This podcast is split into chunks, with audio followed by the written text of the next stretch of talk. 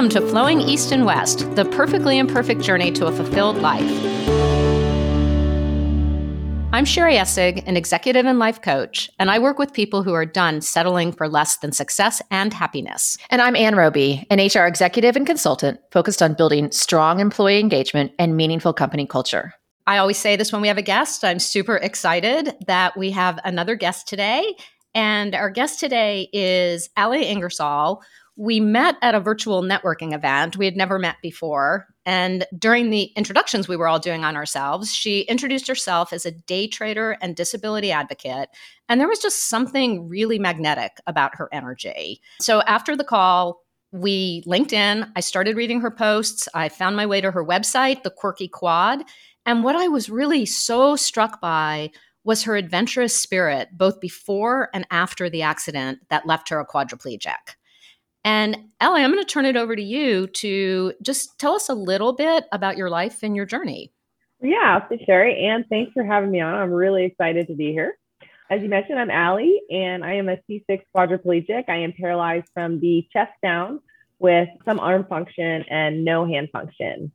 Um, and I was injured in 2010 in a shallow water diving accident at my home in the Bahamas so how it kind of came about, I've kind of had a wild life where I have a German mother and an English father, and we grew up in boarding schools all around the world. My dad worked a lot and traveled, and so my parents really just wanted us to be cultured. And at a very young age, I was the last of four children. So I think by that point, they said, you know what, kid, do whatever you want. Mm-hmm. And so I started traveling the world alone at 14, and they said, you know, as long as you will pay for school, but you make your own money. And so I started traveling to um, China and Asia and Australia. And I really got into these adventure travel programs where I would spend months in the outback in Australia, hiking in the middle of nowhere, hundreds of miles from anywhere with like six other individuals. And we'd have to kill our own food and make our own tent, hike to wow. water sources. And, you know, I had a little bit of a party streak in me finally, um, after spending a few, I would, you know, uh, go out and hang out in the Playboy Mansion. And I had a friend who was a playmate there. So, you know, from one extreme of like five star life down to camping in the outback, it was so much fun. And I graduated high school at quite a young age, and I moved over to China in Asia. And I just I didn't want to go to school yet, so I ended up working for a newspaper and eating and tasting food and writing about it and making my way as a foreigner around China back in 2000, I think dated an Italian kickboxing instructor who didn't speak English and I didn't speak Italian. Language so, of love. yeah. Well, the language of love only gets you so far when you physically need to speak to the human being. and so I learned Chinese quite quickly and became fluent in it. And we traveled all around together and we ended up in jail together as well up in northern China, which was quite a crazy experience. And, you know, naturally the relationship did not work out, but it was such a, it was such a great experience. And I always have this philosophy in life. I like to do things for the story because you never know what's going to happen. Kind of case point strike match today. And so I wanted to have a life where at the end of it, I could think about all of the crazy experiences I've had in life. And in my early 20s, I was uh, working in politics in Miami. I, I transferred a few uh, universities and I graduated with entrepreneurship program University of Miami, and I was working in politics. And I wanted to affect change at a greater level. And I asked my dad one day, I said, How do I do that? And he said, Well, you need to work for yourself. And I was 25. I said, Great. How do I do that? Well, you can become a day trader. You know, that's what I'm doing. That's what he was doing at the time. Awesome. All right, great. How do I do that? Well, you know, here's the methodology. It's a 12,000 page course. You need to have the discipline to do it. I said, excellent. Two days later, called my job, quit, sold my cars, sold everything I owned, Wow. Uh, moved back home to the Bahamas and started to learn how to day trade. And every day studying, you know, 12 hours a day, but in a gorgeous location on a very remote island called Cat Island, where we'd had a house for the last 45 years or so. Every generation kind of takes it on. And um, I was uh, kind of at the end of studying my uh, training course. I just like self graduated, I guess you could say and I was celebrating with some friends. And I went out to this little tiki hut bar that was about like an eighth of a mile off the beach. And you took half to, on the water to get to it. It was about sunset, and I really hadn't had much to drink yet. And I just took a shallow water dive. It was kind of dusk, and I just my head just went smacking into sand. And uh, we have it all. It's actually on my website. We have somebody caught it all on camera, like frame oh, wow. by frame by frame. They didn't show it to me until about six years after my accident. And I thought it was so educational. So every year I post it. And my mission is, you know, see first, people, don't die. You know, I have a very dark sense of humor about things. Fortunately, when I did break my neck, I held my breath and I was fully conscious. And so I'd known from much of my medical training from my wilderness survival program that I'd likely sustained a spinal cord injury. And my mom, oh gosh, my poor mom, she was there. And they got me out of the water and they laid me flat. And I explained to them what happened. And I said, don't move me, no drinking, no food.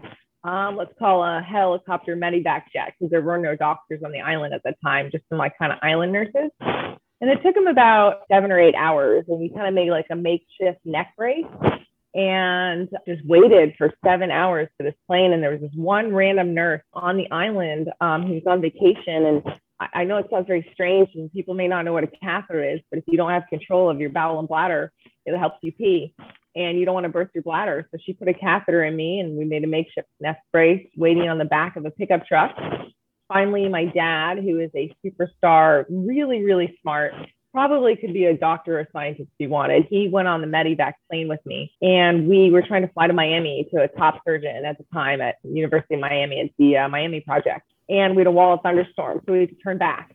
Oh, and we to go Ellie. to this random island in the Bahamas called Nassau, it's the capital, and their medical care is, you know, very subpar at best. And they took an MRI, and the doctor sat next to me and said, Your daughter is paralyzed and she's never going to walk again. And I'm like, What? Sorry, what was that? At the time, um, when you break your neck, your body releases adrenaline for 24 hours. Once that 24 hours is up, you have your body produces dopamine, which controls your blood pressure. And if you do not have dopamine, then you circle the drain and you're done. So by the time we got back out and got to Miami, it was about 22 hours into my spinal cord injury. So basically, the swelling had set in because that's all a spinal cord injury really is: is bruising in the spinal cord, not breaking of the bones. And once you have a bruise in your spinal cord, it's permanent. And you can have it can be a permanent bruise, and it can be 360 degrees around, or you can have little holes in it, making an injury complete or incomplete. Meaning, if you're a complete injury, whatever level you're paralyzed at, that's it. You're, you're kind of stuck with it for the most part. But if it's incomplete, you have a greater chance of regaining more motor function as rehab. But um, I woke up from surgery and they said, you know, I've got some bad news. You're paralyzed. And first thing on my mouth, mouth was, no shit. you think? yeah.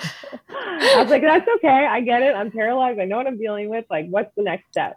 I had a really supportive family because my dad said to me, listen, kid, you broke your body, not your brain. Your brain is totally fine. So get to work. So he brought the laptop and the training computer to me in the ICU and he said i will be because my hands are paralyzed and um, i can only move my wrist but i it's adaptive behavior and at that time i couldn't move anything it felt like i was paralyzed from the neck down from all the ass muscles of not moving for weeks on end and so tell him buy or sell buy or sell so you know and i had rehab every single day for months on end and i spent you know the better part of two straight years doing eight to ten hours of rehab all the time hoping for functional recovery but at that point, you know, you get to a point where there's two types of people, I think, with spinal cord injury. There's people that are on the hope spree and the realists. And I think it's important to have hope, especially if you're incomplete for all of the regenerative medicine advances and stem cells, et cetera. But I was already 27 when I broke my neck. And at this point, by 30, I didn't want to spend, you know, 10 years of my life constantly in rehab. I wanted to live my life. Unfortunately, I was one of the really unlucky few who sustained um, serious medical complications for six straight solid years. I mean, I had cervical cancer, pulmonary embolisms. I had multiple spinal surgeries, pressure sores. I mean, breaking your neck, I'm pretty used to being paralyzed, but having a pressure sore, which is basically a bed sore, there, if you sit and you don't move your butt, for example, for like uh, about two hours, your skin cells die and that becomes a stage one pressure sore. And they can go down to stage four, which is down to your bone, basically. And when you're paralyzed and you don't have good blood flow, they can take months and years to heal. And you can be in bed for months and years, which I'll tell you about later, that I spent a lot of time with all these pressure sores. So I was dealing with so much. And a couple of years into my injury, I developed a really massive cyst in my spinal cord. And not a lot of surgeons would touch me here in the United States because they said, until you lose further function or respiratory function, we don't feel comfortable operating on your spinal cord. And my dad, mm, we looked at the surgeon. We said, are you, are you kidding? I'm already paralyzed on 80% of my body. How much more paralyzed do you want me to get? I mean, seriously? So my dad flew all around the world and met these incredible and kind of tagged along with a group of Swedish scientists to China, to the People's Liberation Army. Met some amazing surgeons there. And just for the mere fact that China is, you know, 1.3 billion people or so, they have a lot more spinal cord injuries. And so my dad said, you know, listen, kid, how would you feel about moving to China to have surgery to remove the cyst inside your spinal cord, which is really dangerous? And I said, yeah, great. I can practice my Chinese. So my mom and dad and my brothers and sisters helped me move. We moved to quad all the way across the world. and I was a little rusty in my Chinese at the time, but I had to learn neurosurgery in Chinese Wow. And I had to learn caregiving in Chinese because I had two great little caregivers who were Chinese, but they didn't speak a word of English. So I, I was trying to teach him in Chinese how to change a catheter and looking at my dictionary like, shit, how the hell do I say catheter? And, right. You know? and so I had the surgery there. And it was the best and worst experience of my life. I spent about three years in China from 2012 to 15 because they saved my life, but something I didn't realize at the time, which now I know, but definitely made me stronger, was that the, a lot of the Chinese they don't believe in pain management. There's oh, a wow. philosophy for many thousands of years because of the culture where you suck it up, you don't complain, and that's it. So I woke up from spinal surgery with ibuprofen. I mean, that's it. Ibuprofen. Oh my God. Whoa. So they cut the back of my neck, something called a laminectomy, triple laminectomy in the dorsal vertebrae, and they took out three of them and opened up the spinal cord. The videos are actually on YouTube. I got the Chinese to film my spinal surgery and put it up online. And it's wow. actually not gross. It's not gross at all because there's no blood. It's a very low it's a very, it's, a very um on the growth scale very low. and so I woke up and I'm screaming, I'm intubated, and they wouldn't let me see my family, and they tied me down with purple string onto a bed. I remember purple for some odd reason. And my brother flew over for the surgery, and he rushed in and I think yelled or whatever he did. So they weren't very familiar with morphine protocols. So they overdosed me on morphine three times in a oh row. Oh my God. So the walls were melting and the spiders were coming down. I'm like, ah, no. so yeah, they finally got that kind of under control. And um, so I started, they had a rehab program there. A, uh, a scientist and up at uh, Rutgers University named Wise Young was doing a stem cell trial over there. And they tried to set up a walking program with the philosophy that walking, or uh, at least assisted walking, like with a specialized frame, and you have physical therapists pushing you back and forth to move your legs, promote something called neuroplasticity. So the mm-hmm. philosophy neurons that wire together, fire together, wire, wire together, fire together. And my level was a little too far gone, so I just went to go to the gym and go to rehab. And I was in my neck brace still a month into my uh, after my spinal surgery, and uh, they wanted me up in the walking frame. And um, unbeknownst to me at the time, I had very severe osteoporosis, which is pretty normal for people with spinal cord injury, but mine advanced at such a severe rate, and we're not sure why. And so they snapped my knee in half. They broke my femur and they broke my shin. And it was swelling, and, and I had I was my blood pressure was all over the place. And they did an MRI, and the Chinese, unfortunately, they do not like to admit fault they don't want to break the foreigner who's their prize little, you know, guinea pig. and they said, no, no, no, this was an old injury. So I was stuck in bed for, oh my gosh, another six months with wow. a broken leg and a neck brace. And, you know, I have a very dark humor, quirky personality, and I always find the bright side of things. But, you know, that brought me into probably my darkest time, which I write about a lot, where I became really suicidal, but not, how do I put this? Positively suicidal in that responsibly suicidal. That's probably the better word. Where I talked to my family about it. I said, listen, I can't make a sentence. I can't think. I love to read and write and trade, and I can't do any of it. And I was just sitting there in this tiny little place in China for so long. And I told everybody I wanted in a year, I wanted to go to Switzerland and I wanted to die. And I just wrote everybody letters and I kept having conversations. And some of my family at that time were against it. Some of them really understood, like my mom, who's there in day in and day out. And I just wanted people to be prepared for, you know, I think there's that movie, Me Before You, I think it was, and there's a lot yeah. of controversy around that. But, you know, being in that guy's perspective, he was more paralyzed than I am. I get it. And if people are so judgmental on you can live and drink and do drugs and screw up your life, but you can't choose that you want to die. I just, I don't personally agree with that. I think that should be a choice, um, dying with dignity. And so the months rolled on, and very, very slowly, my leg started to heal. Her name is Gumby now, my right leg, because they didn't they didn't put a cast on her, and so she healed in a hyperextended position. So it's pretty gnarly. You have to be very careful with her. She's temperamental.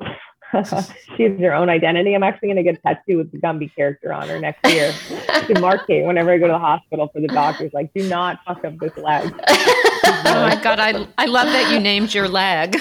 I did. They used to be Thelma and Louise because they would have muscle spasms all the time. But yes, Gumby. It's now Gumby. So I got through that. it was it was really challenging because I've never been that way before. I've never felt so I was so alone. I didn't have a spinal cord injury Facebook network group yet because it was only really starting on Facebook. And I didn't talk to a lot of my friends because I was in China, right? I didn't have anyone to talk to. And I'm one of the people that either like be super social or like leave me alone and I can sit there for 12 hours and just work. But I just kind of kept all my feelings to myself, which was mm. not great. And I didn't have a therapist or anything. Obviously, I was in China. And, you know, my mom, she's, I call her an endangered species. She is the rock star of spinal cord injury mom. She is 75 now, and she has dedicated the last 11 years of her life. And she hasn't had to, I haven't asked her to, to everything me. I mean, she's always there for all my other brothers and sisters, but when things go wrong or caregivers leave me or they do horrible things to me, she's always there people always talk about, oh, your strength and you're inspirational and you do this. But I'll tell you something when you see somebody who has a serious disability and they're thriving in life, they would not do that without the support around them. It's just physically not possible. Like you have to have that. So I attribute everything to everybody else. I mean, your story is amazing. I'm curious to hear you talk a little bit about how your early years of those crazy adventures or i'm sure you didn't think they were crazy right? To somebody else they sound like this just Insane, adventure travel right? And i'm just really curious to hear was there a way in which that helped you navigate some of these horrible medical issues that you've had to deal with Yes, the adventures and my parents, because they always taught me at a very young age to be independent, think for yourself, and figure it out and think logically, especially my dad. And so, with a lot of these adventures, you know, you just take it as it comes. And I think it prepared me in such a profound way for patience and then navigating the unknown. So a lot of people don't like change. I get that, right? And it's comfortable to be in your little bubble, but I've never been in a bubble before. I've moved every two years of my life you know, even at a young age, you'd say, oh, well, what a great experience. Well, as a kid, that's challenging, right? You're moving every two years, making new friends, not keeping them. Ironically, Facebook now, I keep in touch with hundreds of people I met throughout my life, which is pretty cool. But it's really hard as a kid. So you have to become a, a chameleon and you have to adapt to your circumstances very, very quickly. And I think that helped me quite a lot. And also the fact that I think like 10 steps ahead. So I, you know, I have, you should see my medical closet. I rather have it than not need it than need it and not have it. I have like a year supply of everything. It's a little crazy, probably neurotic, maybe OCD. I will give you that. But but it sounds like it's serving you really, really well. It is because you know, especially with my injury right, right now, everybody who's um has a spinal cord injury or disability, they always have a couple medical challenges that are just the nightmares in their life. So, for example, some people get urinary tract infections a lot or respiratory infections. For me, it's osteoporosis. So I have to be really careful not to break my bones. So I do adventures, but cautious adventures. And the main one is pressure sores. So I'm like Princess and the Pea. You just look at me like, I mean, I have a wrinkle in my pants, a wrinkle, and I get a red mark by the end of the day. Wow. And that kind of led me after I moved from China. I moved to Raleigh, North Carolina. I didn't want to, to be fair. I wanted to move back to Miami. I love South Beach. I love my friends down there. I had a lot of great friends. But when you're a quadriplegic, you need to be near family for emergencies. And so my sister and brother in law are there my mom and dad were going to move with me and my brothers are in atlanta so it's like a six hour drive. So it was a logical place to, to go for me. And um, the moment i moved to raleigh i developed a very serious stage three pressure sore on my tailbone. So it was like down to the fat layer. And i went to so many wound doctors. Oh my gosh. For my doctor strategy i interviewed four to five doctors.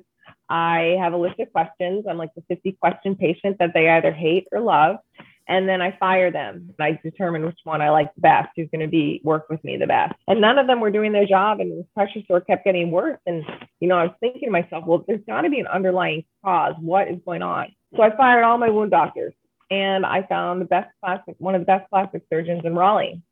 And I flipped on my bum, and he looked at my tailbone, and he said, "Oh, yeah, I see what's wrong." I was like, "What's wrong?" Well, you were born with an extra vertebrae in your tailbone. Because you're paralyzed, you have no muscle mass back in your butt, even though I do electrical stimulation to keep some muscle mass back there. So you may do whatever you want, but this bone is going to constantly protrude out of your body. So we have to saw it off. I was like, oh my God. What now? right. And, and, the procedure is called a coccygectomy. I had to learn how to spell that many times. You'd have to say that one in Chinese at least. yeah. I don't even know if they have a translation for that one and so at this point, I'd already been six months in bed with this pressure sore. And I started dating a guy when I moved to Raleigh because I spent the first five years of my life feeling completely asexual, where I didn't want to really, I mean, I was wearing Depends because you can't control your bladder and bowel. I mean, I'm very open about it, but a lot of people, it's a really sensitive topic. Yeah. And I gained a lot of weight when I first was injured because your hormonal system gets thrown off course. And when I first moved to Raleigh, there's a really cool young lady here in uh, Raleigh. Her name is um, Rachel Chapman. She's called the Paralyzed Bride. She was injured about the same time I was. She's a few years younger, and she was pushed in a bachelor um, in a pool in her bachelorette party. And so she's like kind of oh social media God. famous. She befriended me, and she introduced me to her neighbor. And I was really nervous because I never dated, and I I'm the kind of person. I woke up one day, I said, "F it, you know what? what do I have to lose? I'm just going to start dating. Two weeks into my relationship, though, you know, while the pressure sore was kind of like slowly forming, I was like, you know what? I haven't had sex in five years. And I was like, oh, well, let's just say I was a little promiscuous before, my accident. I enjoyed sex very much. Growing up in Europe, being naked and enjoying sex was totally okay. In America, they seem to judge young women for that. But, you know, I wouldn't let guys sleep over. I had a very strict rule about that. I didn't have very long relationships.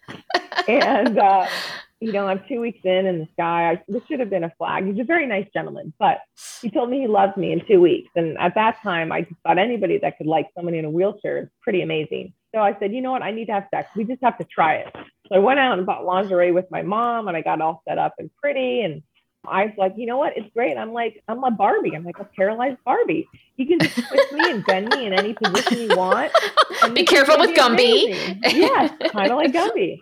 Yeah, no, it doesn't work like that. Your legs can only go so far behind your body in your head. Not a great idea. So I ended up going to the emergency room. And uh, long story short, after multiple visits, they're like, well, what changed in your life? I was like, I only had sex. Come on.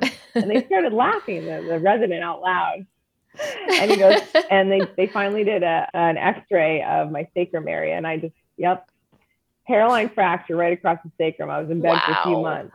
But this guy, he stuck with me. He's like, you know what? You'll heal. And I want to be with you. I don't care about your disability. I don't care about bladder and bowel issues. And I wasn't 100% like, I definitely didn't show him how to go to the bathroom and all of that in the morning because, you know, most people in, in well, everybody in a wheelchair has some sort of bowel routine because you know we don't have the ability unfortunately i don't know why our bodies were designed like this but the core nerves that control bladder bowel and sexual function are all wrapped around the tiny last part of your tailbone. I mean so anywhere you break your neck or your back you're toast in that department for for the most part. And so he stayed with me over the um, course of my recovery we ran into some issues though because my pressure sore kept getting worse. And so finally, after seven or eight months, it was just too much. I had to focus on me. So we broke up, but he was, I call him my great starter boyfriend. You know, I, I really learned a lot. I experimented, I read about it. I didn't have my website or my blog yet at this time. And so I went in for surgery in January 2016 for this coccygectomy. He um, sliced me open, sawed my tailbone down. Surgery went great, but he sort of neglected to put in a drainage tube which is not brilliant. And so Ooh. I was bleeding back into my body for six weeks while I was uh, healing. Oh my God. I know. And I went back to him and I flipped over. I was on my belly and he goes, Oh dear. I was like, you can't, what do you mean, oh dear? That, Don't say that. That is not what you want to hear from a doctor. no, not at all. And he goes, Well, I can feel your bone. What do you mean you could feel my bone? Yeah, his finger was all the way inside, feeling the, his quote work that he had sawed my tailbone. He goes, well, you do have a pressure sore, stage four, we can get you a wound vacuum. It's a device that helps heal a, a pressure sore, but it doesn't work very well for most. And um, I said, well, okay, well, how long am I going to be in bed now? Well, maybe a minimum three more months. So three more months, yeah. And um, I and I said, well, what if that doesn't work? Well, then we have to do a major surgery called a flap surgery, where we slice and dice your butt. I won't get into the nitty gritty, but we rearranged everything and got like really great arterial blood flow into your butt cheeks. So we will just rearrange your butt for you. It's called flap surgery. And but then you'll have to be in bed. And You really can't move at all for another six months after that. Mm. So I did some calculations and I thought to myself, oh my gosh, I'm going to go into some severe depression. And I was having flashbacks to China. And I just kind of, you know, seven months earlier moved to Raleigh. And I thought to myself, I was like, okay, Allie, you have a couple things. You've got it in how are you not going to get depressed looking at four walls? All right. So you are going to wake up every day. I wake up every day at 5:30. You are going to get up, you're going to do your bowel program, you're going to do your weights in bed, you're going to meditate for an hour a day. You are going to finally join these spinal cord Facebook groups you keep hearing about and become friends with people all around the country. Then you're going to spend an hour reading and a couple hours trading every day and you're going to make a schedule. So I'll keep myself busy every single day. So my mind wouldn't drift off into those dark places. And it really didn't. Ironically, I really didn't hit that dark spot that I hit in China. And I probably, because I'm known for like a veteran of like spinal cord injury war from China, where I, you know, had mentally prepared myself and I'm really good at compartmentalizing. Yes, not always the best technique, but as I have a therapist now, because I think it should be a life requirement to have a therapist, pay taxes, Agreed. have a therapist, right? Indeed. uh-huh. And she said, you know what, in certain cases, you know, compartmentalization is actually a very useful tool as long as it's not self-destructive. But most importantly, I said, okay, if I have four months and I'm going to have to probably get this major surgery, which I, I knew I was going to because I, I read the statistics and the papers on it. I am going to go out. If this surgery kills me, I think it was like my seventh or eighth surgery. I'm going to go out with a bang and I'm going to have a lot of freaking fun. And I, I told my mom this because what do you mean? I go, you know what? I am going on online dating. I signed up the next day for OKCupid and I said, okay, four months, how many guys can I sleep with and date and write about? and that's how the quirky quad came about. It started out just about sex and disability and, and sexuality. It wasn't supposed to be crude or lewd, but just that you can have fun because a lot of my friends in wheelchairs, they're just not very open and they get nervous about showing guys their catheter, getting dressed and all of that fun jazz. And so I um, averaged about four guys every two weeks for a couple months. And I had this giant wound vacuum on my butt. It was like the foam you put in the wound and it sucks it like a vacuum seals it. And it's like a tail. And you have a little box and you hook it you know, to your bed. And I wasn't supposed to get out of bed, but I said, you know what? If they're going to cut this thing out in a couple months anyway, I'm getting my ass out of bed and I am going to spend four or five hours up and I'm going to go on dates. And because I was on a time crunch, I had a three policy underwear date. So if you were mildly, if you were moderately interesting to me and you made me laugh, and I also had to make guys feel comfortable with my disability. I mean, the first date I had, I got stood up actually by a fireman. And I called him up. I go, seriously, not only did you have a woman on a date, my situation and wheelchair, you can't. I was sitting in the coffee shop for an hour alone and he's like, yeah, in hindsight, not brilliant. I was like, yeah, I hate to stereotype a firefighter right now, but I definitely am doing that. And, and so, so I met some interesting guys. Some were crazy, some were weird, some were funny. I wasn't interested in dating whatsoever, but the underwear date was I would, you could come up to my place and I'd be in pretty lingerie, so you didn't have to undress me and figure it all. Like I believe, especially in dating in the beginning, you want to be open and honest about your disability, but it's also that time where it's supposed to be sexy and there's you're supposed to get to know one another. And mm-hmm. you know, they don't want to just see all of the nitty gritty of what goes on with like spinal cord injury caregiving. You have to introduce people into that.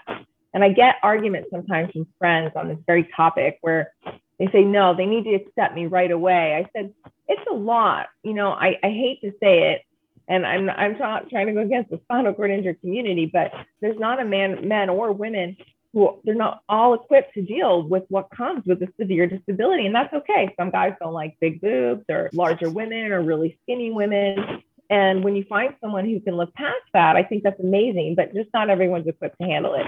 And I ran into that myself. So mm. On our third underwear date, we would, you know, lingerie. I, I will not go into the details on your podcast, but you know, you, you can use your imagination. And I would have him leave a couple hours later, and then I would be on to the next guy. And you know, and, you know, somebody said, you know, aren't you ashamed? I was like, ashamed of what? You're sleeping with a lot of guys. I said, listen, it's been five years. I may die. No, I, I am not ashamed of, my, of this. And hopefully, and I, the Quirky Quad started, and it started on my Facebook page before I started the website. And I got an overwhelming response of women that were like, this is hilarious. I don't think I would ever do this particular story, but you've given me the confidence. Can you help me write my dating profile? And so I started helping people. Just it kind of happened organically. And one of my gentleman callers is my now husband, actually. Oh. Yeah. And um, I told all the guys before surgery two weeks that I was going to break up with them. I told him, his name is uh, Aaron. And uh, Aaron said, Well, no, I don't want to break up. I go, Well, I'm leaving. I'll be back in six months. I'll call you when I'm done doing what I'm doing. And he goes, No. And so I fessed up to what the deal was because one night when we were together, actually, the bandage from my bum had like fallen out. And I'm like, Oh, dear God. Oh, Oh, dear no. God. No. He goes, Why is there gauze on the floor? I go, Just take it out of the bed. Nothing. I, you know, I had a little. Right. You're like, it's nothing. It's nothing. scrape on my butt. It's no big deal. Don't worry about it. And so uh, he goes, Well, there's only one thing to do. And he called me up and he said, Will you be my girlfriend? And I'm thinking to myself, What is wrong with this man? Quadriplegic, going in for major pressure sore surgery. I'm going to be confined to a literal bed for another six months after already being six months. Because I'll get to know you the old fashioned way. I'll visit you in the ICU and I'll come see you all the time. And What at that guy. time, I know. At the time, I just thought he would be a passing amusement to keep me amused in the hospital. and I forgot to tell my family that I was dating anybody. The guy shows up with flowers and a teddy bear. I think there's pictures online somewhere. And they're like, "Who is this guy?" Like, Guys, this is my boyfriend Aaron. And know, my family looked at me like, "Are what are you? What have you been up to for four months? What is wrong with you?" Allie, I mean, I just have to say, like, from the very beginning of your story, from the accident, I mean, one of the things that I wrote down that you said is when you came out of that first surgery, when you first figured out what was going on, you said that's okay, right? And your dad too, like, jumped in right away and brought you your books in the in the hospital, and you were day trading from there. But and I so appreciate what you said about paying homage to your family and your caregivers. And it sounds like there's some good stories with Aaron too that I want to hear about. But there's something inside of you that really has this positivity. And even when you were thinking about perhaps ending your life when you were in China and it was those dark days, I mean, even then you called it a you know positive suicide and, and thinking about it in, in those ways. And I'm just so curious, where does that come from for you? How do you maintain that positivity? I have been getting asked that question a lot, like a Mm. lot recently. And I don't. I mean, inside, I do have darkness. We all have darkness Sure. inside of us. And I get, you know, I suffer from like severe anxiety with like being left by a caregiver for some of the horrible things they've done for me. But I don't know if this is genetics or just because of the way I grew up. But I have this weird ability to, if I have a bad day or moment, I sleep it off. I need an hour or I need five minutes or just one night. And I wake up the next day and I'm like, I kind of just get on with it, almost like a soldier, like, this is the way life is. I can't change that. I'm going to die anyway one day. I mean, it could be tomorrow, it could be in 10, 15 years. Things are just going to be more challenging as I get older with a spinal cord injury. That's just a medical fact. And I don't want to waste any time that I have. And when I started to help people, um, specifically when I came back from China, it made me feel great. So I had this discussion with someone about is there such a true thing as altruism? Is it selfish to want to help people because it makes you feel better? I mean, I Mm. know in right now in the psychology community, that is a debate going on right now. But it makes me feel awesome to be able to help somebody and be like, you just smiled, made my day brighter, or you helped me with an insurance battle, or whatever it may be. And so I don't know, partly genetic and partly just the way I grew up. Yeah, and it, it sounds like you've built in some practices as well, right? Like you know that you need that five minutes or that hour or that overnight in order to kind of almost like refresh and wash it through or something and then kind of move on. I do. I have this ability to not hold on to too much at the same time. Like I can can let it go. And maybe I think a lot of that comes down to the fact that I suffer from debilitating nerve pain. So everywhere I'm paralyzed, like from the boobs down, back of my arms, everywhere, it's like burning pins and needles 24 7. So I wake up Like, you know, when your arm falls asleep and you have to shake it and you get those pins and needles, that's what I have all the time. Mm. So I wake up, it's seven out of 10. And when I go to bed, it's usually nine or 10 out of 10. And I just have to be very still and have Allie time, as I call it, because I can work for 16 hours a day, but my body doesn't always give that to me. And so when I have a lot of stress in the household, and I've really only learned this much better over the last few years to just let things go because I would hold on to that anxiety all the time for so many years because we were going from battle mode to battle mode to battle mode. And I never had time to process my feelings or my emotions or what had actually happened to me. And I finally had a therapist five years later. And it's like, Have you ever even dealt with the accident? And I don't actually think I had dealt with it. I'm not sure if I have, or I just had like radical acceptance quite quickly and that's just maybe one of my little superpowers. I think it's a superpower. You know, I have my challenging times too, and I worry about, you know, I worry about the future, about what it's going to be like when my mom's not around. She's 75 and she's my backup. I have my husband, of course, but my mom is my mom, right? How am I going to handle that? But every time like terrible things have been thrown my way, I somehow, I think we all do as human beings, find this incredible way to adapt, whether we like it or not, because that is life. That's right. It's short and it's finite. Yeah. I totally agree that as humans, we are really, really adaptive. And there's something about you or in you or that you have consciously cultivated that has allowed you to still find joy and positivity without pretending all these other really hard things are happening. Yeah. After we met in, at that virtual networking event, and then we had LinkedIn. I said to Anne, Oh my God, like I kind of met, like I don't even want to say I met, met because we were in this virtual group. It's not like we even had a one on one conversation. But I said, God, there is just something like this light that shines out of you or this magnetic energy. And when we did a Zoom call, right, and just um, had some one on one time, what really comes through, whether it's conscious or it's innate, is this commitment to positivity you know, one of the things you talk about on one of your blog posts is your absolute commitment to not allowing anyone in your space that yeah. is negative or not positive. And I'd love to hear you talk a little bit about that because that's such a conscious, important choice. I call them psychic vampires. They mm. just suck the living heck out of you. And at this point in my life, and I think this probably comes back to being a loner because I moved so much. I always had groups of friends in different pockets. I had my intellectual friends, my party friends, my travel friends. So I could always separate the people in my life. And I found large groups of girls, it's just not my, I, I respect large groups of girlfriends. I don't particularly have them because there's just so much drama going on all the time. And so then with spinal cord injury, people that have that negative energy, they make my pain worse and they make my anxiety, and my stress. So you can be negative, that's fine. I just will actively choose not to hang out with you. I need people, we all have our bad days, right? Nobody's perfect, but I actively need people who are going to bring positivity, even at 5:30 in the morning. I'm not asking you to dance around and be like, hey, but you know, good morning, how are you doing? You know, my caregivers, my husband, my mom, and that that kind of thing is really important to me. And if not, if I don't get that, then I do kind of retract a little bit and I'll reassess, you know, the people that are in my life and, you know, kind of course correct. I call myself the scientist in my own life. I'm constantly course correcting all the time and you have to experiment and you have to figure out what works, but you can't be afraid of change either. I mean, change can be scary, but you know, I love the fact that I never know what's going to happen tomorrow. Like I work my butt off, but every Saturday I go out my husband, whether it's in Raleigh or we're on a crazy, wacky trip together and I leave that time open to do whatever.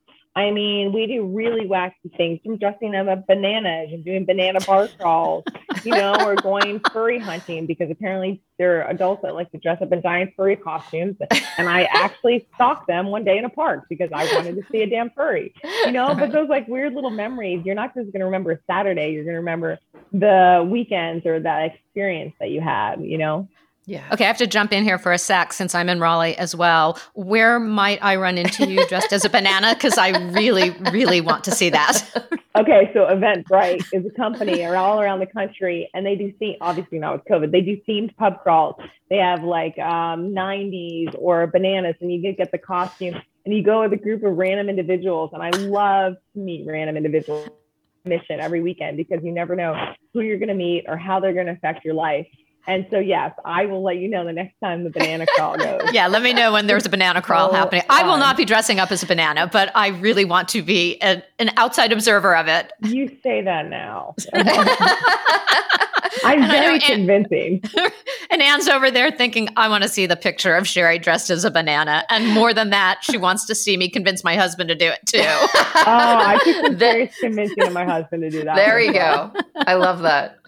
Well, and if you are uh, furries are big out here in San Francisco, so I'm just saying here the invitation is open. About them, and I didn't know I didn't know any. I didn't even heard of one, and I was on a Groupon. I was like some sort of furry convention. I'm like a furry what? And then I guess there's positive and negatives to them, but I'll yes. leave that for different conversation. exactly. All right. Well, I'd love to hear a little bit more about Quirky Quad, and that you're starting to talk about that how it kind of was birthed from Facebook, and then some of your advocacy work as well. I'm really interested yeah, in what, what you're so, up to now after the quirky quads, it started out as sexuality blog, and then I started getting. I'm really good at following through. Like I have the ability to sit there for eight hours and just LinkedIn people, boom, boom, boom, or to connect on Facebook because they look like really interesting people. And so I started to fight a lot of um, my own health insurance battles. It's kind of how my advocacy got started. Um, I kept getting denied by Blue Cross and Blue Shield for everything. And so I kind of learned to make writing appeals and art it's an art form and i'm a writer. So i would do a lot of i would read hundreds of peer reviewed papers. I would write these amazing letters of medical necessity and i have a doctor who's fortunate he trusts my judgment so he would just sign off them. I would do all my own paperwork. So for a lot of key pieces of medically necessary equipment such as pressure relieving mattresses bed frames shower chairs seat elevators for power wheelchairs power wheelchairs things that when you're disabled and in a wheelchair, you really, really need. And insurance, ironically, denies you all the time. So I fought many battles, did news stories on ABC, and News and Observer, and people really started to reach out to me. And I thought, wow, this is a really good platform to just help people, like not to make money, just to help people. And so I started helping people and, and getting gaining a lot more attention and then started getting really connected with the Christopher Reeve Foundation and United Spinal Association, which is the largest spinal cord injury association in the country, and making sure to know all the players. And then I realized I need to get more involved at the local level. So I was appointed to the Governor's Council for the Statewide Independent Living Council um, just recently. And I'm on the board of a Center for Independent Living to help people with all kinds of disabilities live in communities of their choice and help them with jobs and life and, and you know, figuring out how to get to work and, and all those wonderful things. And so now I just have a really big network and, you know, I have my day job and I'm at a really interesting turning point because I'm working a lot with legislators as well to hopefully introduce legislation for medically necessary equipment that's not covered under many insurance policies which is like a blanket policy. So, for example, I had a uh, adaptive rowing. I needed an adaptive rowing machine. It's about thirty five hundred dollars, and I made an amazing argument about how these secondary complications would ensue without proper physical exercise. But many insurance policies, Medicare included, don't cover adaptive exercise they just umbrella it under physical exercise equipment. There's not a mm-hmm. distinction. So I've been rejected. I've actually lost count. My favorite quote is Winston Churchill's The definition of success is moving from failure to failure without lack of enthusiasm. And I have been rejected so many times by Blue Cross, I've actually lost count. And I even tried to think other legal avenues where I could sue them. In any event, I was kind of told, bottom line, that I'm going to have to change policy. So I'm working with some state senators here in um, North Carolina to see if we can introduce some legislation in January and then the media. So I finally got CBS agreed to take the VitaGlide story. So I'm working on that with them now. And so my real passion is just to pay for it forward. I love to help people. One challenge I am running into though is that I say I have this problem of saying yes way too much. and I'm only one person. Yep. And I work, you know, even though my, my hands are paralyzed, I call them my little paws. I have a whole computer adaptive setup and I work very quickly. So what takes most people 12 hours, I can literally get done in six because I have the opposite of ADD. Like I can just sit there and out and have people in the background talking and I can still just work. It's another one of my little superpowers, which is great, but exhausting at the same time. So can you sell that superpower? exactly. I'd like some of that. Up, can you bottle that up? Because yeah. I know there's a big old market for that. you, you know, so much of what you are talking about is in a context that most of us have never experienced. And hopefully we'll never experience oh, is so applicable though your comments about right psychic vampires and never giving up and positivity positivity and being resilient and just grabbing life by the balls whether right. you are in a chair or not i mean your life pre-chair was just going for the gusto and your yeah. life post-chair oh my god i am picturing third date underwear night. Like, and I'm telling you, I've been on these dating sites for years and I have not had the success that you have had. So I'm the biggest disasters actually lead to the best stories. But also knowing that positivity, like also accepting when I'm having a bad day, like it's okay to not be okay. Most people that live alone or, or married, they can walk out of the house. I don't have that ability. So remember, I have caregivers and husbands and mothers and people that are helping me 24 7 take care of me. So I have to build a little thicker of a skin, I think, than a lot of people or, or people with disabilities do because I can't just be like, you know what, just just get out, or I can't just yell at somebody because these are people that are physically helping me. So I sometimes and this is not always healthy. I have to just put away my own feelings because I have for the better of the household and everybody else's emotions. So everybody can work cohesively to help take care of me. And that is a really challenging aspect I work with my therapist on to deal with. But unfortunately, I, again, from a positive side, that's life. I mean, that's what I have to deal with. That's my burden to bear. And I get that. And I, I slowly accept that more and be able to let it go. It doesn't matter. Life isn't fair. Life's never going to be fair. You know, I, I, love how people think they're like, well, that's not fair that happened to me. I'm like, well, who told you that? Who told you life must be fair when you grew up? I mean, I never got that memo. So, you know, it is what it is. As you think back to little Allie, right? Mm-hmm. So young, still your whole life sitting in front of you and knowing all the experiences that have happened to you since then the good, the hard, the bad, the wonderful what words of wisdom would you have for her? Well, number one, don't dive. That would be my first one. number two, I would probably tell her to, oh gosh, this is a really good one because when I was really, really young, I was bullied so severely because I was a really overweight kid with glasses and braces. And I would, I had to move schools. I was bullied so seriously. So I'd probably talk to her and I would tell her to probably lean on my loved ones more and that to talk to them and don't bottle it up. I think a lot of like a lot of kids and probably adults, we bottle so much up and we don't talk to those that we love to like depend on because we don't want to look weak. I mean, I admit it, I don't want to look weak either, but I write about it now and I talk about my weaknesses and the strengths and it actually makes me feel stronger and it helps other people knowing that we're not alone in these struggles. Right. And I think that's such applicable advice. I know for me, for Anne, and for all of our listeners around don't bottle up things, right? Be more open and don't worry about looking weak. Just such universally wonderful advice. Yeah. Allie, it's been such a delight to have you today. I mean, you started, one of the very first things you said this morning was you really like to do things for the story. And then one of the most the things you just said is some of the biggest disasters lead to the best stories. And they so do. I I just have to say what an amazing story that you have and just how uh, lucky we are to have gotten to have some of this time with you today. We really really appreciate it. Oh, I've had yeah. so much fun. I love your podcast. I listen to all of them. I think it's oh, such good. a cool podcast that you guys the perfectly imperfect journey. It's the best name ever, actually. That's oh, awesome. Thank you. That's awesome. Well, to echo Anne, it has been such a delight to have you on here. And on that note, uh, that's a wrap for today. Thanks so much for listening to Flowing East and West, the perfectly imperfect journey, and we'll catch you on our next episode.